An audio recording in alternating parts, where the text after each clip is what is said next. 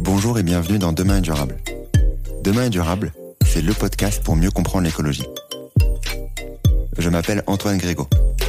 Je me considère comme un écolo imparfait et je suis, comme beaucoup, sensible aux enjeux de demain.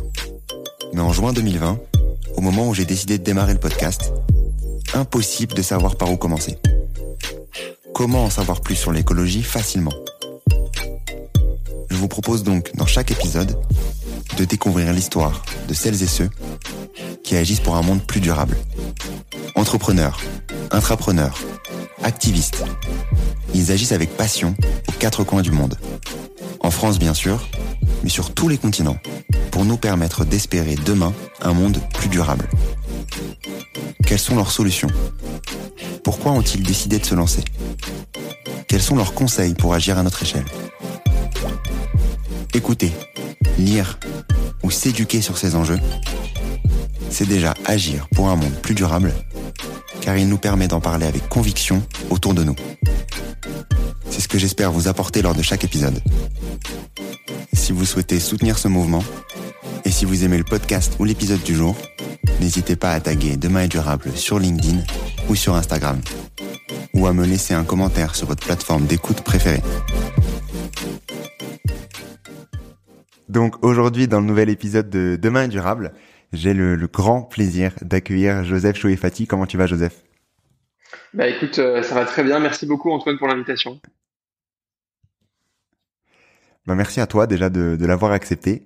Merci de, prendre le temps aujourd'hui de parler d'un d'un sujet qui est euh, très très très important, à savoir euh, la finance au global. On va parler surtout d'investissement aujourd'hui, d'investissement responsable, vu que tu as créé Goodvest il y a, il y a quelques temps maintenant. On va bien, entendu en parler, comprendre euh, l'investissement, comprendre qu'est-ce qui se cache derrière les fonds un peu plus euh, durables, les fonds aussi non durables, qu'est-ce qui se cache aussi derrière, euh, derrière cela. Comment est-ce qu'on peut éviter le greenwashing et, et investir aussi son argent et plus globalement comment est-ce qu'on peut aider à améliorer la situation avec son argent. pas mal de, de sujets à discuter aujourd'hui, mais avant de avant de parler de tout ça, de tous ces sujets un peu croustillants, je te propose, Joseph, de te présenter. Donc, euh, qui es-tu? Avec plaisir. Donc, je m'appelle Joseph Choufati, euh, j'ai 26 ans, je suis euh, d'origine de région parisienne, je suis franco-libanais. j'ai grandi en France, j'ai fait un bac scientifique. Ensuite, je suis parti étudier à Lausanne, à l'école hôtelière de Lausanne, donc une école de commerce qui est spécialisée dans le secteur de l'accueil. À la suite de ça, j'ai fait un master XHEC entrepreneur à Paris. Euh, l'objectif, c'était euh, pour moi euh, de parfaire un petit peu mon niveau en, termes de, de, création de boîte, gestion d'entreprise avant de me lancer euh, dans l'entrepreneuriat. J'avais déjà eu une première expérience qui était dans l'événementiel. Euh, et pendant ce master, j'ai rencontré un certain nombre de personnes qui ont déclenché chez moi une prise de conscience écologique. C'est aussi en lien avec le fait que cette année de master a coïncidé avec le Covid. Et donc le premier confinement qui est une période de prise de recul pour beaucoup de personnes. Euh, et c'est à ce moment-là donc euh, que euh, l'idée de Goodvest est née, en me rendant compte en fait et en partant d'un cas personnel qui était la volonté d'investir mon épargne de manière durable, que c'était en fait extrêmement complexe de le faire sans tomber dans du greenwashing, parce que aujourd'hui les labels qu'il y a en place ou les fonds qui sont proposés sur le marché sont majoritairement pas aussi verts qu'on l'aimerait en tant qu'épargnant. Et euh, c'est un véritable travail de fourmi. On pourra en revenir sur la méthodologie, etc. plus tard. Et c'est un véritable travail de fourmi pour un épargnant de comprendre si un fonds euh, qui est présenté comme durable l'est vraiment. Ça demande une véritable expertise, de l'accès à des bases de données euh, qui sont très souvent payantes et chères, euh, d'accéder également aux inventaires des sociétés de gestion, ce qui est parfois compliqué également. Euh, il y a un vrai travail d'analyse euh, financier, extra-financier, et le travail d'une équipe de gestion en fait, euh, que tous les particuliers ne peuvent pas, euh, bien sûr, se payer, et que c'est pour ça qu'avoir une solution qui le fait à leur place, euh, c'est assez intéressant, et, c'est pour ça qu'on a créé Goodvest. On va directement rentrer dans le vif du sujet, du coup. Il y a un chiffre qui, qui est longtemps ressorti et qui qui m'a longtemps intéressé quand j'ai commencé le podcast il y a trois ans et quelques. Je crois que j'avais vu ce chiffre-là six mois après démarrer le podcast. J'étais pas au courant de l'impact de la finance à l'époque avant de avant, avant de démarrer euh, avant de démarrer le podcast. Donc euh, je prends juste l'information. Donc selon l'Oxfam, donc un portefeuille d'épargne au global traditionnel qui contient 25 000 euros de produits, il va produire 11 tonnes de CO2 par an. Donc ça c'est 11 tonnes de CO2 quand on sait que on émet en tant que Français 10 tonnes de CO2 par an. donc l'épargne va rajouter 11 tonnes par an, donc on va doubler notre notre nos émissions rien qu'avec notre argent. Euh, si on a 25 000 euros, bon, vous imaginez, ensuite euh, vous faites le prorata en fonction de ce que vous avez. Euh, pourquoi ce chiffre? Alors, ce chiffre, c'est lié principalement au, compte bancaire, plus qu'au livret d'épargne ou aux assurances vie. c'est le, le, en fait, le bilan de la banque qui est rapporté au dépôt détenu par les particuliers. donc, c'est parce qu'aujourd'hui, euh, les grandes banques euh, financent massivement, mais vraiment de manière très très très conséquente encore, euh, l'industrie des énergies fossiles. On parle pas de, millions, de centaines de millions, de milliards, ni même de dizaines de milliards, mais de centaines, voire milliers de milliards euh, qui ont été alloués euh, au secteur des énergies fossiles depuis l'accord de Paris par les banques euh, françaises et européennes. Et, euh, et mondiale, mais on parle déjà de milliers de milliards à l'échelle européenne. Donc c'est des sommes qui sont considérables et bien sûr il y a une responsabilité en tant que client de ces banques. Euh, si ces banques n'avaient pas de clients, n'avaient pas de dépôt, bah, elles pourraient pas autant financer. Euh, donc c'est en calculant comme ça que l'Oxfam euh, arrive à ce chiffre.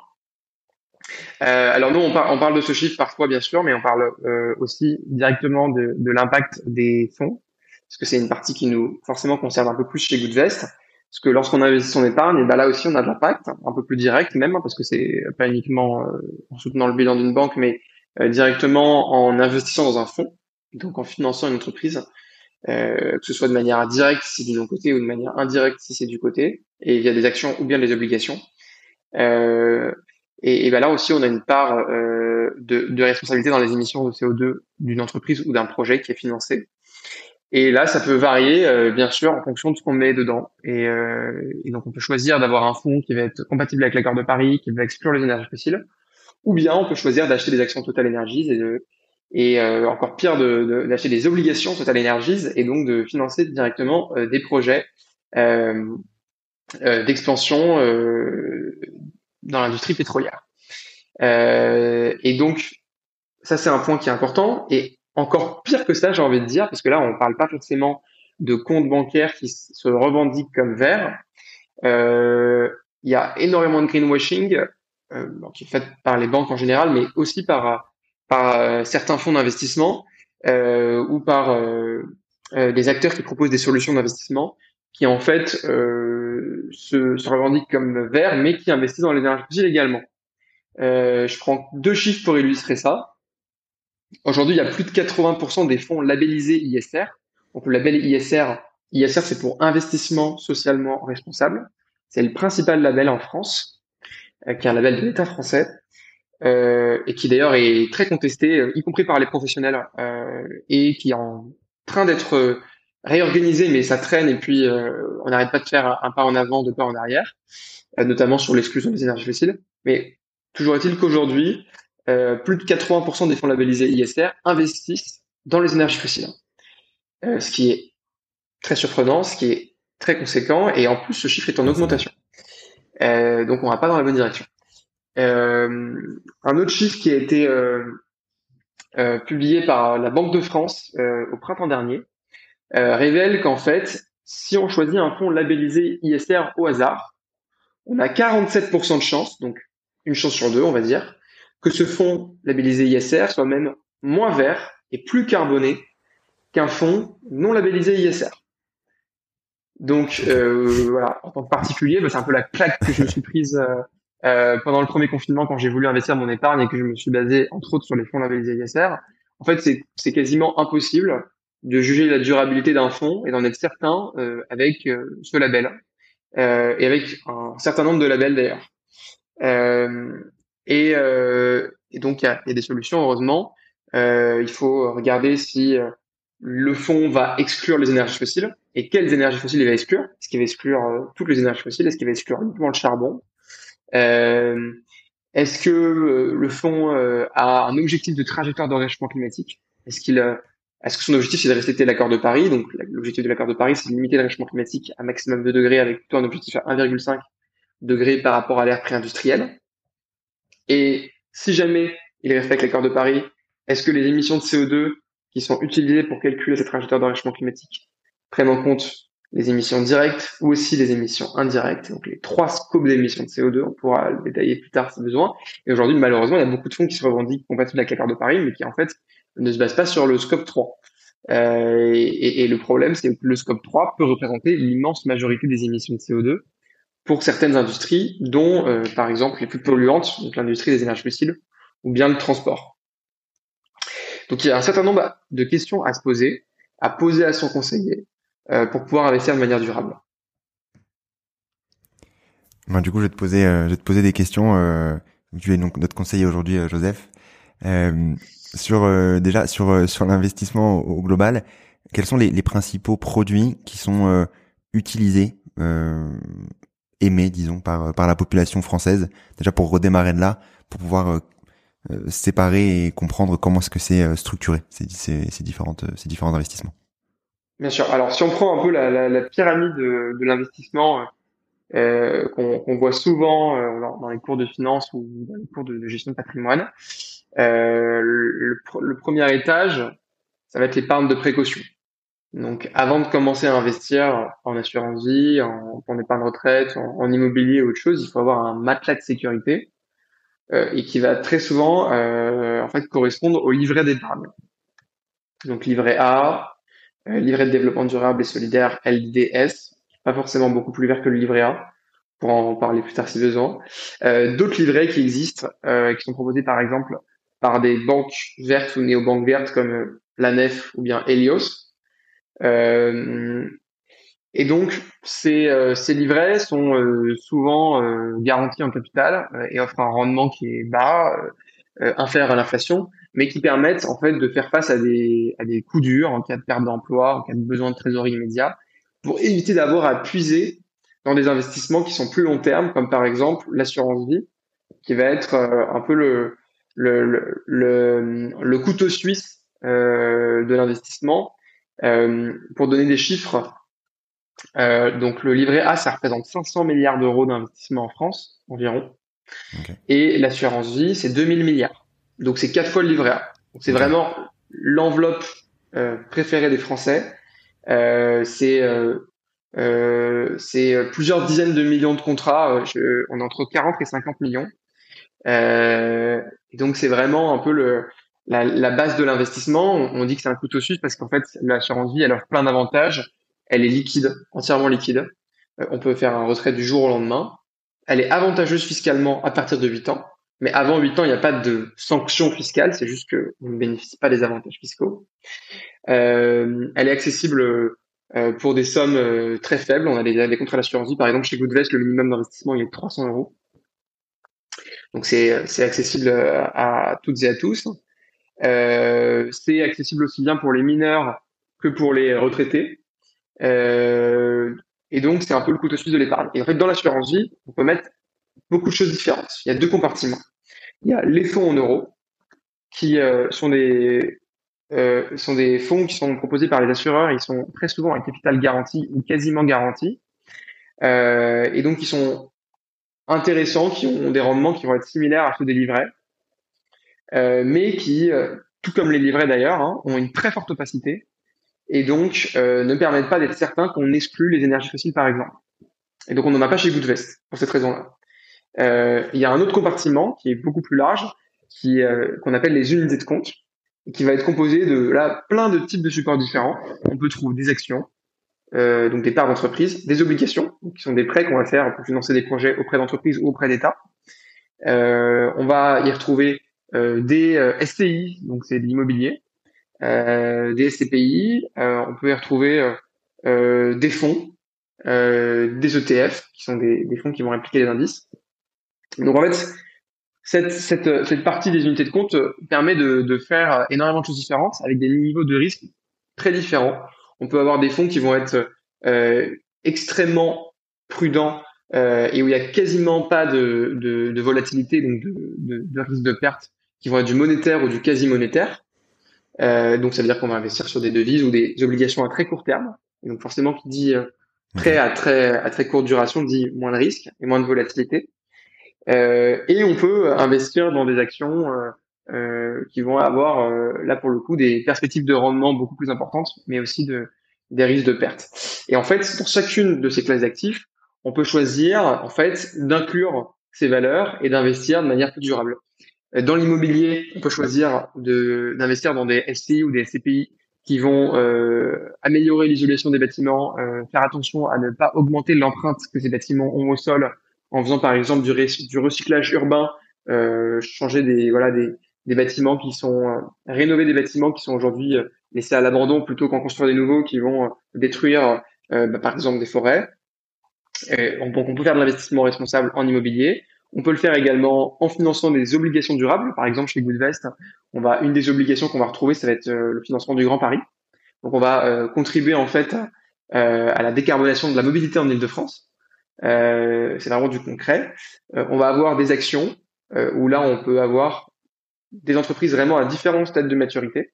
On peut investir dans le leader européen des énergies renouvelables, mais on peut aussi financer les cafés joyeux qu'on peut retrouver au coin de sa rue, qui vont, euh, en plus d'avoir un impact euh, environnemental qui est limité, mais aussi avoir un impact social en faisant de l'inclusion de personnes qui sont atteintes de, trisomie. Donc voilà, il y a en fait son épargne, c'est pas forcément vu comme comme tel parce que on a peu de transparence aujourd'hui de manière générale sur la manière euh, dans laquelle elle est investie, mais c'est une manière d'agir en tant que citoyen et surtout c'est une manière d'avoir un impact considérable. Parce que comme tu le disais au début, euh, on est sur 11 tonnes de CO2 pour euh, l'impact moyen d'un compte bancaire. Sur l'impact d'une assurance vie ou, ou d'un livret, on peut être sur des ordres de grandeur qui sont similaires, en mieux comme en pire. mais surtout, on peut financer des activités qui vont, en plus d'avoir une empreinte carbone limitée, permettre d'éviter d'autres émissions de CO2 en finançant des projets euh, dans les énergies renouvelables, dans la mobilité bas carbone euh, ou dans l'immobilier euh, durable également. Ça représente une grosse partie de notre bilan carbone. Hein. L'immobilier, faut pas l'oublier. La construction, c'est une grosse partie des, émissions de CO2 euh, à l'échelle de la planète Terre. Si je reviens du coup sur sur ces différents fonds avant de, avant de décortiquer tout ça et de comprendre comment est-ce que vous faites vous pour aller chercher les les, les disons les les les bons actifs, euh, quand tu parlais juste avant de, de label, euh, ISR, on a le label ESG aussi, euh, du coup qui euh, qui qui vont entre guillemets nous dire ok ben foncez pour si vous avez ces, ces fonds qui ont qui ont ces labels là. comment est-ce qu'on a pu se retrouver dans une situation comme ça où comme tu disais tes chiffres avant on a une chance sur deux de potentiellement de, de se tromper et, et 80% qui, qui financent du du fossile. Comment est-ce qu'on peut se retrouver avec ça en fait? Euh, Où est le, le, bug qui a pu permettre ça? Et, euh, et comment comment est-ce que vous vous faites ensuite pour analyser euh, J'imagine que vous devez peut-être potentiellement aussi euh, vous aider d'actifs qui sont labellisés ISR, mais il faut aller creuser. Enfin, comment ça se passe sur ça? Alors, euh, comment est-ce qu'on a pu se retrouver dans cette situation? Alors déjà, juste petite, petite correction si tu me permets Antoine. Il n'y a pas de label ESG. ESG, c'est juste une appellation pour environnement social et gouvernance, et donc ça permet de noter un fonds ou une action sur ou une obligation même hein, sur ces trois critères, mais il n'y a pas de label ESG. Contrairement à ISR, c'est pour ça que la confusion existe. Où en fait, l'ISR veut dire deux choses investissement socialement, voilà, euh, investissement socialement responsable, un peu comme euh, comme ESG, mais il y a aussi un label ISR. Euh, donc il y a les deux pour l'investissement socialement responsable. Pour l'ESG, c'est que c'est que ESG. Euh, comment est-ce qu'on arrive dans cette situation-là? Il y a plusieurs explications possibles. Euh, déjà, le fait que le label ISR, ça commence à être un vieux label. vieux, tout est relatif, hein, mais, euh, mais il commence à avoir quelques années. Euh, et l'urgence climatique n'était pas la... Enfin, en tout cas, la prise de conscience sur l'urgence climatique n'était pas la même il y a presque 7-8 ans pour, pour le label ISR.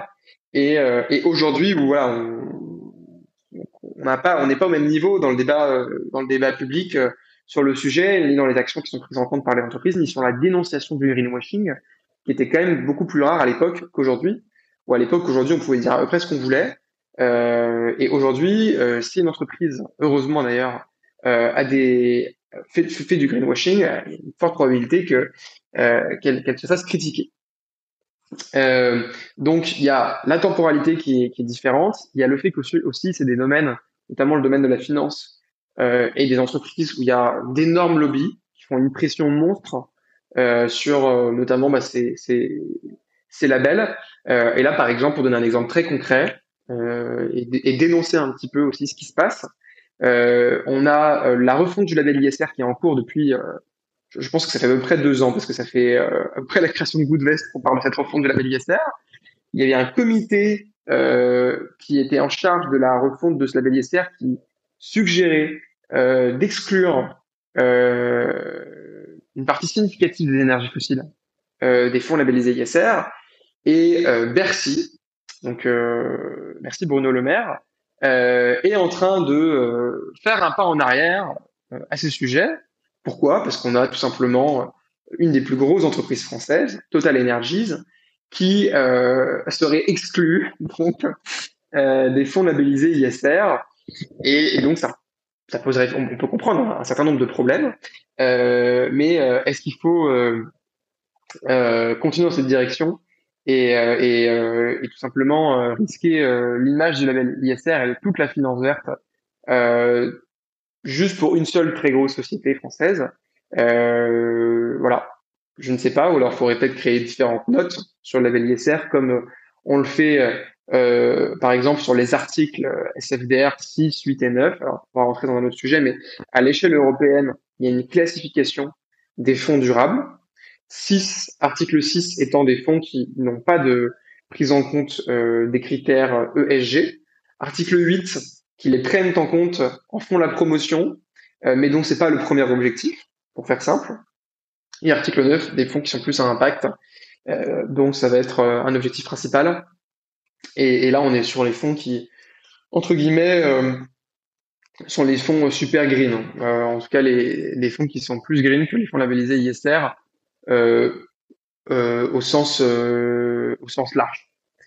et donc, donc pour répondre un peu à ta question, euh, il y a la temporalité, euh, les lobbies, le fait qu'en fait, euh, si on fait un label ISR qui est très très restreint, euh, la majorité des fonds labellisés ISR, donc les plus de 80% qui investissent dans les énergies fossiles, ne seront plus labellisés ISR demain s'ils ne changent pas de politique. Et donc en fait, euh, la, la, quantité de, de fonds dits durables va beaucoup diminuer. Donc en termes de chiffres, c'est pas super pour la communication de, de l'État. Alors il y a, y a un certain nombre de, de, de problèmes. Et y a, voilà, il faut à la fois embarquer un maximum de monde pour avoir de l'impact, mais faire quelque chose d'exigeant. Et il faut trouver le juste équilibre entre les deux, euh, ce qui ce qui est pas simple du tout. Euh, surtout que voilà, l'éducation extra-financière euh, dans le domaine de la finance est relativement limitée encore euh, auprès de pas mal d'acteurs traditionnels qui euh, qui, euh, qui font ce métier depuis 20 ans et qui n'ont pas forcément envie de changer la manière dont dont ils le font en prenant en compte des critères extra-financiers. Euh, donc voilà, pour répondre de manière un petit peu, un petit peu large à, ta première question. Et comment est-ce qu'on fait chez Goodvest? Euh, C'est ton deuxième point. Justement, on se base pas sur les labels, ni sur la réglementation SFDR. Okay. Euh, ça ne veut pas dire que on, on, on, ne la prend pas en compte et que ça se trouve pas dans nos allocations. Euh, le résultat, c'est que 100% de nos fonds sont articles 8 et 9 chez Goodvest et que euh, 100% sont labellisés ou alors en cours de labellisation. Euh, mais c'est pas notre critère euh, euh, principal. On a analysé un peu plus d'un millier de fonds d'investissement dits durables chez Goodvest, donc qui ont des revendications durables qui sont SFDR 8 ou 9 ou labellisés. Euh, et on fonctionne avec une méthodologie en entonnoir. Le premier filtre, ça va être l'exclusion sectorielle des secteurs néfastes. Donc on exclut un certain nombre de secteurs, dont le secteur des énergies fossiles euh, charbon, pétrole et gaz. On exclut d'autres secteurs euh, pour des raisons euh, environnementales, mais pas seulement, aussi pour des raisons éthiques. On va exclure par exemple le tabac, le divertissement pour adultes, les entreprises qui violent le pacte des Nations Unies euh, et l'armement. Euh, ça exclut à peu près 80% des fonds durables. Ensuite, on a un deuxième filtre qui va être l'analyse de l'empreinte carbone sur les trois scopes d'émissions de CO2, donc sur les émissions directes et indirectes de tous les sous-jacents ça, ça, ça, veut, Ok. Donc ça veut dire que le, le, le fonds vous allez, enfin l'actif que vous allez euh, euh sur lequel vous allez potentiellement investir, il aura fait cette analyse-là pour ses sous-actifs à lui, ou c'est euh, quand tu parles de alors c'est nous qui allons. Scope 3, c'est ça? C'est vous qui allez le faire. Voilà, alors sinon c'est nous qui allons c'est nous qui allons le faire en partenariat avec Carbon Cap Finance, qui est notre fournisseur de données sur l'empreinte carbone, qui est une une, une filiale du, de, de Carbon 4, donc euh, qui, est, qui, est, qui est assez connue en France parce que ça a été confondé entre autres par Jean-Marc Jancovici. Euh, et donc cette analyse nous permet derrière de construire des allocations qui respectent l'accord de Paris. Ce qui fait qu'on a la première assurance vie et le premier plan d'épargne retraite depuis qu'on l'a lancé il y a quelques semaines en France qui est compatible avec l'accord de Paris. Et on est toujours le seul à date. Euh, donc ça, c'est le deuxième filtre, l'analyse de l'empreinte carbone et donc, par conséquent, le respect de l'accord de Paris. Et le troisième filtre, ça va être l'analyse de la politique de vote des sociétés de gestion. Donc nos fonds, ils sont gérés euh, par des sociétés de gestion qui euh, ont un rôle euh, pour accélérer euh, et en tout cas au minimum euh, vérifier que la politique des sociétés dans lesquelles on investit ne, ne, ne, ne, ne part pas en cacahuète sur le plan climatique. et donc elles ont elles peuvent exercer ce rôle de deux manières, enfin de trois manières. la première manière, ça va être tout simplement en entretenant un dialogue avec la société dans laquelle elles investissent via leurs fonds euh, pour chercher à, à, à la raisonner, à, à, comprendre leur politique interne, à comprendre la vraie vision des, des, des dirigeants. Euh, ça, c'est le premier, le premier levier, c'est le dialogue. Le deuxième levier, ça va être la politique de vote. Donc, en cherchant à euh, pousser des, euh, des recommandations euh, climatiques, parfois en suggérant carrément des plans à la société, en votant de manière activiste parfois.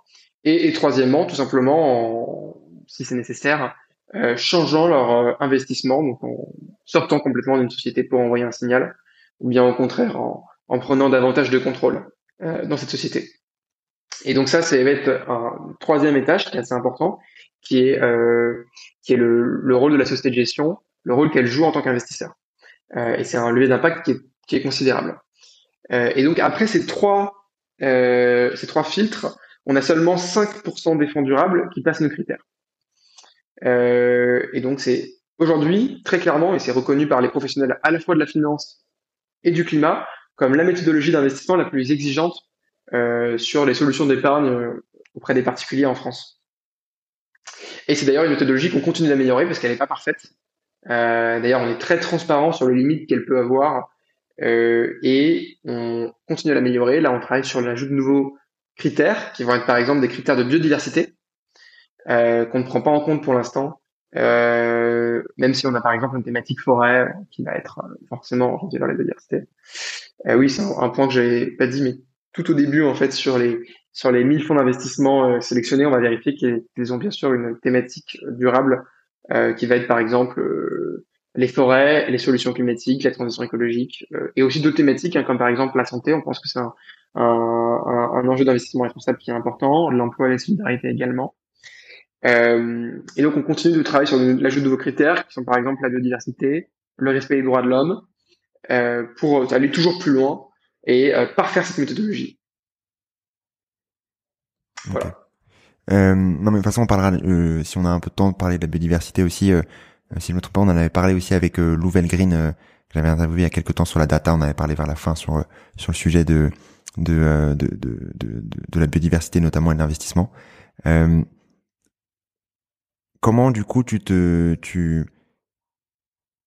te retrouver à avoir bon bien l'analyse est ultra ultra détaillée ultra complète etc euh, on imagine que c'est entre guillemets à la portée de de beaucoup d'entreprises qui souhaiteraient proposer des, des, sujets durables ou même d'entreprises qui ne souhaiteraient pas proposer des sujets durables en disant bah, je peux faire le travail euh, potentiellement. Euh, ma question c'est plus pourquoi est-ce que il n'y a pas plus d'entreprises qui font comme vous? Est-ce que c'est lié à la partie euh, rendement ou pas? Est-ce que c'est ça qui va changer quelque chose? Que je veux aussi débugger ce truc-là On en avait parlé aussi en, off avant, euh, avant de, avant de préparer, euh, avant que je prépare aussi cet, échange. Comment est-ce qu'on se retrouve à Est-ce que c'est rentable en fait de, de dire j'investis durablement? Parce que quand on fait un investissement, quand tu disais qu'il y a en gros 50 millions d'assurance de d'épargnants, enfin pas d'épargnants mais d'assurance vie, puisqu'on peut avoir plusieurs assurances vie. Est-ce que c'est durable en fait? Est-ce que c'est, excuse-moi, est-ce que c'est rentable? C'est durable, oui, en tout cas chez vous, mais est-ce que c'est rentable? Alors pourquoi est-ce qu'il n'y a pas plus d'entreprises qui font? Euh, Parce que c'est une, bah, un peu pour la même raison que pour euh, la, la, la, question sur les labels. Pourquoi est-ce que ça peut arriver? Parce que la prise de conscience est progressive et que je pense que si on avait lancé coup de veste il y a 10 ans, euh, on n'aurait pas connu un aussi bon démarrage que, que ce qu'on connaît aujourd'hui. Euh, et que parce que c'est parce que c'est compliqué en fait hein, aussi tout simplement. Euh, la méthodologie qu'on a qu'on a développée euh, ça nous a pris du temps. Les partenariats qu'on a développés également. L'onglet impact qu'on a développé on va en parler un peu après ça nous a pris aussi beaucoup de temps et, et, de moyens. Et donc c'est c'est pas facile de, de faire ce qu'on ce qu'on a fait. Euh, donc c'est pour, pour, ces raisons-là qu'il n'y a pas beaucoup plus d'acteurs qui, même même si euh, ça il y, en a, de plus en plus et il y en aura de plus en plus. Euh, ça, c'est en tout cas notre, notre conviction et ce qu'on voit euh, du marché. Euh, et en tout cas, c'est pas une question de rendement, non. Euh, bien au contraire. Il y a une idée reçue. Donc, merci pour la question. Il y a une idée reçue comme quoi euh, l'investissement responsable rapporterait moins. Et en fait, c'est complètement faux. C'est montré par un tas d'études. Euh, investir de manière durable sur le long terme, c'est créer de la surperformance. C'est c'est pas moi qui le dis, hein, c'est un certain nombre d'études et qui, peuvent être assez facilement trouvées euh, sur sur internet. Euh, D'ailleurs, y compris des méta-analyses euh, qui de l'université d'Oxford qui, qui, qui ressemblent, qui rassemblent des centaines d'études différentes, qui montrent que dans l'immense majorité des cas, ça crée de la surperformance. Et ça s'explique de manière assez simple en fait. Premièrement, avec la prise de conscience écologique, les, entreprises et les États qui font des appels d'offres, et d'ailleurs les consommateurs en achetant également, euh, prennent de plus en plus en compte euh, le critère environnemental. Donc une entreprise qui euh, qui ne respecte pas les cahiers des charges perd les appels d'offres auprès de l'État, auprès des entreprises et également auprès des particuliers, parce qu'il y a de plus en plus de particuliers qui prennent en compte des critères durables dans leurs achats. D'ailleurs, c'est pour ça que les, que les annonceurs mettent autant en avant euh, les critères environnementaux. C'est une des explications. La deuxième explication, c'est que la transition écologique, bah, elle est en cours. Hein. Euh, on n'a pas le choix et elle va l'être de plus en plus. Donc les secteurs qui sont bien positionnés, comme par exemple les énergies renouvelables, la mobilité bas carbone, le recyclage, sont forcément des secteurs qui sont en plein développement. Et c'est que le début. Euh, au contraire, les secteurs les plus polluants sont de plus en plus sanctionnés. Euh, et, euh, et, donc sur le long terme, on, va faire face à une demande qui, diminue et donc euh, vont tout simplement connaître de la décroissance. une troisième explication, c'est que les entreprises qui sont, alors là, c'est pas uniquement sur le E, mais sur le ESG, sur l'environnement, sur le social et sur la gouvernance, les entreprises qui sont, qui prennent des risques euh, sur ces sujets euh, prennent un risque de controverse qui est important et qui peut énormément impacter euh, le cours des entreprises. On a l'exemple de Orpea par exemple, euh, qui euh, qui, qui voilà, a une dégringolade monstrueuse en bourse pour un risque de controverse plutôt sur le plan social hein, que, que environnemental. Mais on peut avoir la même chose et on l'a déjà eu sur le plan environnemental pour d'autres entreprises. Il y a un tas d'autres explications qu'on peut donner. et donc, pour toutes ces raisons-là, il y a le risque climatique une entreprise qui prend pas en compte euh, le réchauffement climatique, alors non seulement elle va elle, va euh, être impactée euh, du côté de la demande, mais elle peut aussi être impactée par le réchauffement climatique. Euh, euh je pense, voilà, un exemple tout simple, les stations de ski, euh, si elles s'adaptent pas au réchauffement climatique, elles vont avoir quelques problèmes d'affluence. et c'est pareil pour tout un tas de secteurs en fait. Le, le réchauffement climatique, il impacte ce qu'on appelle la double matérialité réchauffement climatique. Comment est-ce que l'activité de l'entreprise impacte la planète, mais comment aussi est-ce que le réchauffement climatique va impacter l'activité de l'entreprise? Et ça, c'est des, des enjeux. Le risque climatique, c'est chiffré par les assureurs en euh, rien qu'en France, hein, en, en, milliards, si ce n'est dizaines de milliards. Euh, donc, pour toutes ces raisons-là, euh, c'est déjà le cas hein, sur les 10, 15, 20 dernières années investir de manière durable en prenant en compte des critères de durabilité va améliorer la performance. Et euh, notre conviction, mais ça on peut pas euh, se baser sur les performances passées pour euh, prévoir les performances futures, mais notre conviction chez Goodvest et celle de beaucoup de professionnels du secteur, c'est que le changement climatique, bah, malheureusement, euh, c'est pas un problème qui va s'arrêter demain. Euh, la transition écologique, elle va prendre de plus en plus d'importance. Et on peut le voir avec les plans y a encore un autre argument, c'est les plans massifs d'investissement qui sont mmh. débloqués aux États-Unis, qui se comptent en centaines de milliards. Euh, pareil au niveau de l'Union européenne, qui vont euh, littéralement sponsoriser euh, les secteurs les plus durables et les entreprises les plus durables. Euh, mis bout à bout, en fait, tous ces arguments font qu'en fait, euh, penser que investir de manière durable va réduire la performance, pour moi, c'est assez incompréhensible. Est-ce que tu, quand tu parlais juste avant de surperformance, ça veut dire quoi surperformance quand on parle en termes? Est-ce que c'est des chiffres où on se dit surperformance c'est au-dessus de je sais pas 5%, 6%, enfin ça veut dire quoi surperformance? Et euh, bon, en effet, euh, le passé peut pas prédire le, peut pas, on peut pas prédire le futur avec le avec ce qui s'est passé dans le passé, ce qui est logique hein, dans ce qu'il faut comprendre dans l'investissement. Mais est-ce que euh, euh vous arrivez à vous projeter sur euh, des fourchettes en fait, même si en effet on peut pas prévoir, c'est pas le sujet, on peut pas prévoir, mais euh, euh, j'avais j'avais investi à certains moments ça avait ça avait baissé ce qui est normal. À ce moment ça remonte et c'est logique ça fait partie du du du, du jeu. Bien sûr. Euh, comment est-ce que ça se passe sur ça? Sur la première question sur la surperformance. Alors surperformer ça veut juste dire ça c'est pas très précis. Euh, c'est surperformer par rapport à un, un benchmark par rapport à euh, on va dire un, nous, on a, on a euh, calculé cette surperformance en se basant sur un échantillon euh, d'actions et d'obligations investis dans les mêmes proportions que nous, euh, mais sans prendre en compte notre méthodologie. Et donc, notre surperformance, on l'explique en se comparant à ce benchmark d'actions et d'obligations. et elle est assez nette, cette surperformance. le, le, deuxième point, c'est sur le futur. Effectivement, comme tu l'as dit, on peut pas euh, communiquer sur le futur. Et 2022 nous l'a bien montré. 2022, c'était une mauvaise année pour l'investissement socialement responsable pour deux raisons. Parce qu'en fait, il y a deux, il y a deux secteurs qui ont surperformé, les énergies fossiles et l'armement. Euh, en fait, c'est tout simplement dû au, conflit de la guerre en Ukraine. Euh, 2023, c'était parti pour être mieux, euh, mais euh, euh, je sais pas à quelle date exactement va être diffusé ce podcast. Malheureusement, en effet, la situation au Moyen-Orient est très inquiétante. Euh, pour pour plein de raisons sur le plan euh, humain, euh, sur le sur le plan bah, de, de, la situation de ces pays et, et sur le plan humanitaire, mais mais va probablement avoir des conséquences également sur sur bah, le, secteur des énergies fossiles et de l'armement.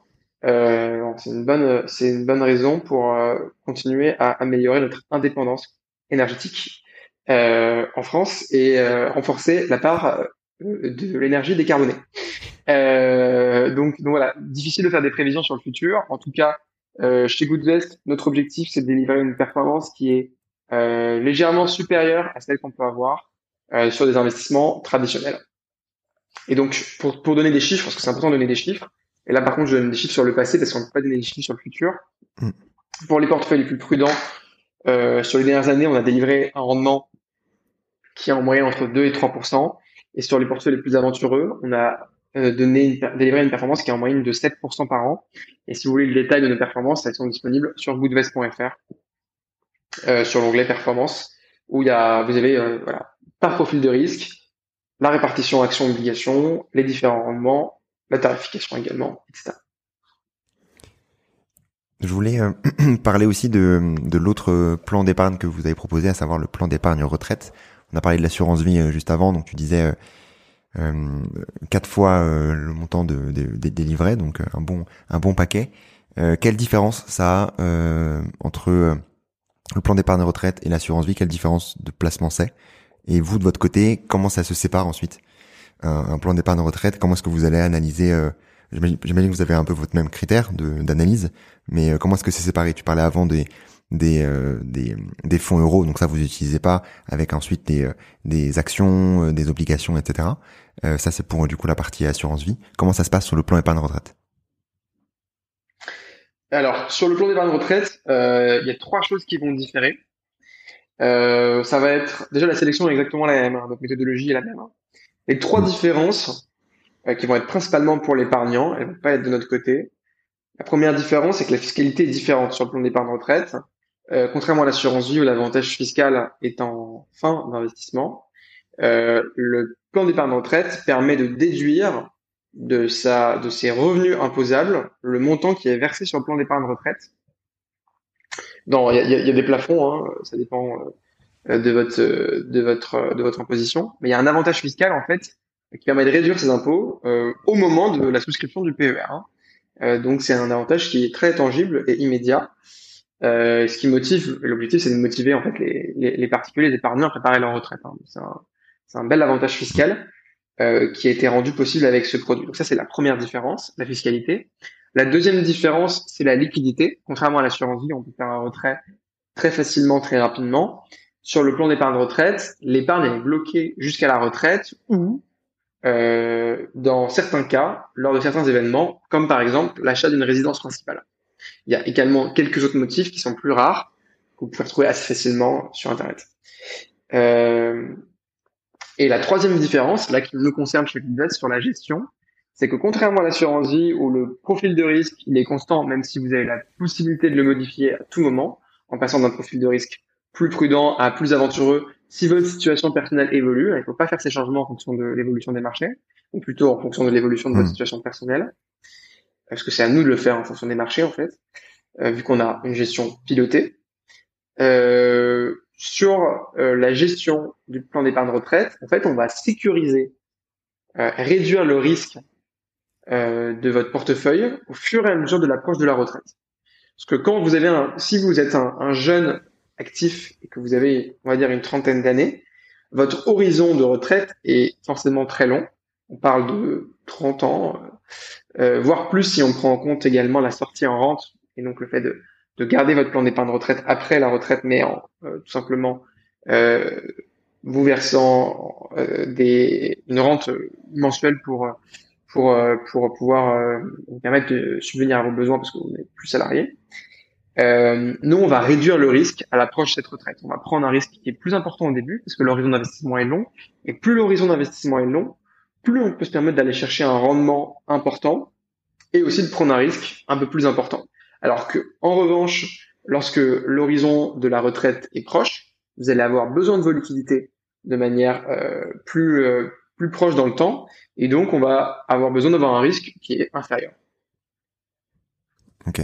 Mais du coup, ça veut dire que concrètement, si je euh, caricature un peu le sujet, hein, potentiellement, du coup, le plan d'épargne retraite est entre guillemets plus sûr que l'assurance vie dans le sens où vu qu'on n'a pas la possibilité d'enlever euh, ces, montants, on se dit bon ben très bien, au moins on le fera pas, ça ça, ça durera ce qui ça durera, donc ça, ça aussi ça permet de de limiter les risques comme on en parlait juste avant, des guerres, euh, de l'inflation, de tout ce qui peut potentiellement arriver. Et euh, après, le, sous-jacent, c'est qu'en effet, on peut pas enlever, on peut pas enlever ces, ces, ces différents sous. C'est un peu ça, en fait, euh, en fonction des différents types de, de profils, d'aller se diriger sur l'un ou sur l'autre. Ou euh, qu'est-ce que tu recommandes toi concrètement?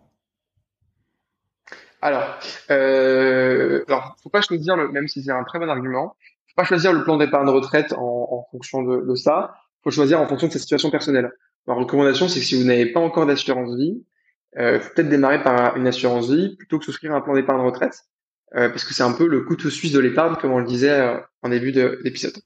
Effectivement, le principal risque, en tout cas dans des classes d'actifs euh, telles que l'assurance vie ou le plan d'épargne retraite, où on prend un risque qui est, qui est certes existant, mais qui est relativement limité par rapport à d'autres classes d'actifs comme les crypto-monnaies ou le private equity, ou l'investissement en start-up.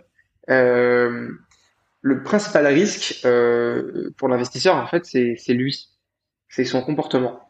Euh, c'est pour ça que c'est important de se renseigner avant d'investir, d'éventuellement de parler à un conseiller et d'apprendre à se connaître, parce que le, contrairement au livret sur l'assurance vie, sur les unités de compte, on peut euh, avoir tout simplement euh, le cours de son épargne qui va diminuer si les marchés diminuent, mais ça ne veut pas dire que c'est une diminution qui est définitive et sur le long terme, les marchés sont toujours euh, euh, dans le positif, mais c'est juste sur le long terme, il faut juste attendre que ça se retourne en fait. Et donc, c'est important d'apprendre à se connaître. Effectivement, sur le plan d'épargne retraite, il y a un, risque qu'on qu'on élimine, c'est le risque de vouloir retirer tout son argent au plus bas, parce qu'en fait, on peut pas. Euh, sauf si on, on, prend sa retraite à ce moment-là, ou si on achète une résidence principale. Par contre, il y a un risque quand même, c'est que vous avez quand même la possibilité de modifier votre profil de risque. Donc, il y a, il y a la possibilité de changer son profil de risque au mauvais moment et euh, c'est ce qu'on dit à nos, à, nos, à nos clients. on vous recommande de ne pas changer votre profil de risque, sauf si votre situation personnelle évolue.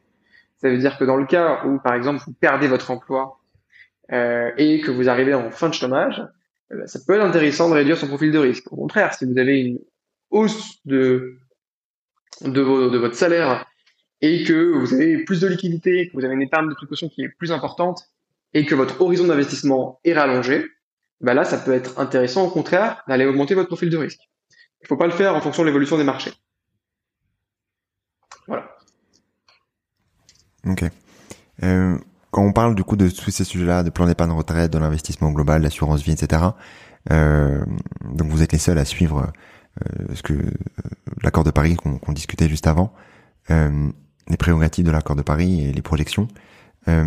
Quelle quantité de d'investissement il faudrait pour euh, euh, c'est une question très large. Hein. Bon courage pour me donner le chiffre. À mon avis, quelle quantité il faudrait pour euh, pour arriver à justement à, à faire en sorte que c'est un impact encore plus euh, massif, parce qu'on sait que concrètement on a un impact hein, quand on met son argent, vu qu'on investit sur des obligations, sur des actions et autres, on sait qu'on a un impact direct. Ça c'est c'est réel. Est-ce que vous avez pu regarder ce qu'il y a des études qui existent là-dessus pour savoir à quel point il faut que ça change et quelle quantité il faut que, ça puisse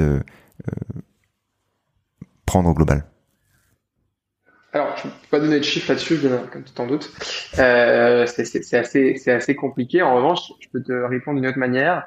C'est qu'aujourd'hui, on sait que si on veut respecter l'accord de Paris, il faut plus qu'il y ait un seul nouveau projet euh, d'extraction euh, d'énergie fossile qui, euh, qui voit le jour, en fait. Hein. Et, donc, ça, l'immense majorité des scientifiques, dont les scientifiques qui nous qui nous pondent ce magnifique rapport euh, du GIEC euh, sont, sont d'accord avec ce point. Donc, quelle quantité il faut mobiliser sur le sur le renouvelable pour pouvoir compenser et arrêter complètement l'expansion d'énergie fossile, il faut des sommes astronomiques. Hein. on parle de centaines de, de, de, de milliards par an. Euh, ça dépend vraiment des rapports, des sources, de, de quel est l'objectif dont on parle. Est-ce que c'est 1,5 degré Est-ce que c'est 2 degrés de réchauffement climatique? Euh, Mais euh, en tout cas, il faut des sommes qui soient euh, considérables. Donc, c'est pas à l'échelle de Goodvest hein, qu'on va qu'on va résoudre le problème. On va participer à, une partie de la solution. Mais, mais en tout cas, il faut il faut une mobilisation massive de énormément d'acteurs, que ce soit à la fois des épargnants, mais aussi des entreprises, des États, de la finance en général pour finir, avant de, avant de passer aux, questions fin, déjà merci pour, pour ce retour et t'as raison de le, le, le, rappeler euh, sur le sujet de, euh, faut arrêter toutes les extractions euh, globales euh, d'énergie fossile si on veut respecter l'accord de Paris. C'est un des gros, un des gros enjeux qu'on a. Euh, T'en parlais juste avant, la partie biodiversité. c'est un sujet sur lequel vous travaillez aussi parce que souvent on a le prisme, on se base uniquement sur le changement climatique et on oublie tout ce qui est à côté. où est-ce que vous en êtes là-dessus? Quelles sont les, thématiques qui sont les plus avancées et euh, euh, comment est-ce qu'on peut arriver à prendre en compte ce, sujet-là en fait? Bien sûr. Alors, euh, la biodiversité, c'est un enjeu clé de la préservation de l'environnement. il y a différents types d'indicateurs qui peuvent être utilisés, mais c'est principalement le nombre de mètres carrés qui sont préservés. Euh, de, de mètres carrés à l'état naturel. Euh, et euh, le, le, nombre d'espèces animales et végétales qui sont menacées par les activités. C'est un peu les, les, les, indicateurs les plus simples et, et, les, et les plus communs. Donc c'est ces indicateurs-là qu'on va utiliser chez Goodvest. après, pouvoir te donner des chiffres aujourd'hui, euh, c'est un peu compliqué parce qu'on est encore en train de travailler sur le l'ajout de cette de ce filtre à notre méthodologie. Et ce sera une première, comme le de la carte de Paris, ce sera aussi une première euh, en, en tant que solution d'épargne en France. Euh, donc, euh, donc c'est, euh, on n'a pas encore, on est encore en, appel d'offres hein, sur le fournisseur de données qu'on va utiliser pour ça. Donc, c'est, un, un, peu compliqué d'en parler. En tout cas, c'est ces indicateurs-là qu'on souhaiterait mettre à la disposition des clients, et leur permettre de comparer par rapport à un portefeuille traditionnel le nombre d'espèces qui sont euh, qui ne sont pas menacées et le nombre de mètres carrés euh, euh, à l'état vierge qui sont protégés. Et euh, ces données-là, c'est euh, ça, ça, me permet de, de, parler un peu de notre onglet impact, euh, qui est unique sur le marché qu'on met à disposition des, des clients.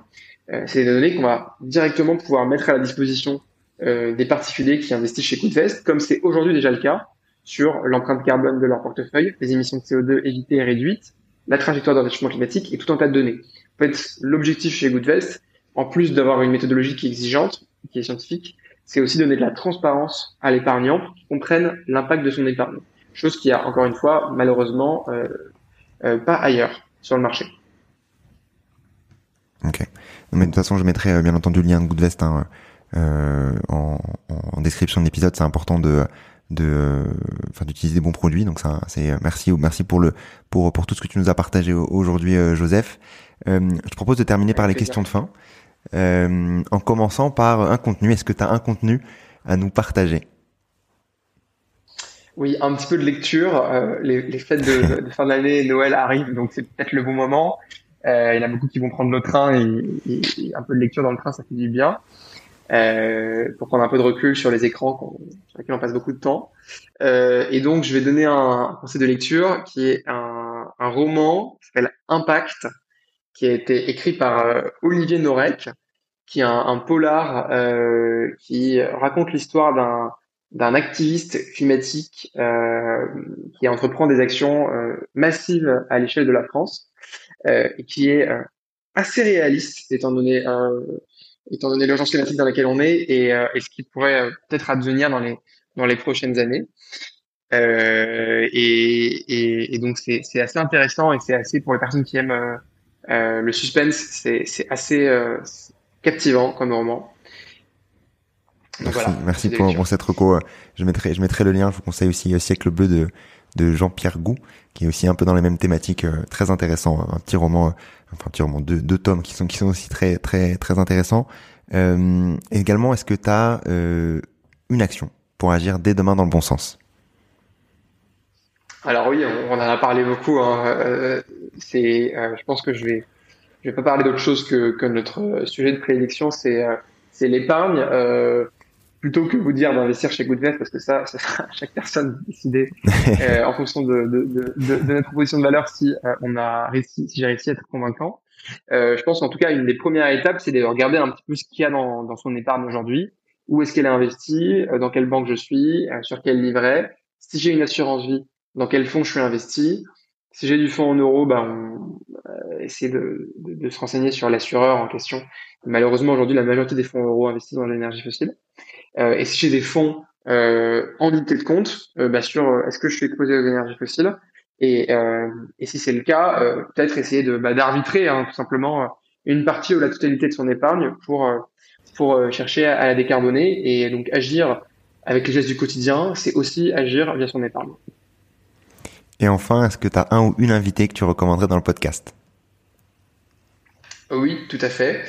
Euh, je recommanderais euh, d'inviter euh, Maëva Courtois, qui est euh la cofondatrice de la néobanque verte Helios, qui, qui est très engagée à la fois sur la décarbonation des comptes bancaires, mais aussi sur la consommation, parce qu'ils ont lancé une, une brique très intéressante qui permet aux, aux clients de Helios d'avoir du cashback lorsqu'ils font leurs courses et leurs achats auprès d'acteurs euh, engagés sur le plan climatique, euh, qui est aussi d'ailleurs un partenaire de Goodvest.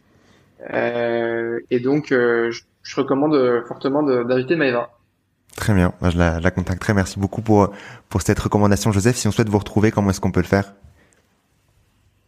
Alors, je pense que le plus simple, c'est de, de, de, se rendre sur goodvest.fr et éventuellement de, nous suivre sur les réseaux sociaux que, que, vous aimez utiliser. On est sur à peu près tous les réseaux sociaux. Euh, et donc euh, voilà, n'hésitez pas à, à, rentrer en contact avec nous sur les réseaux sociaux.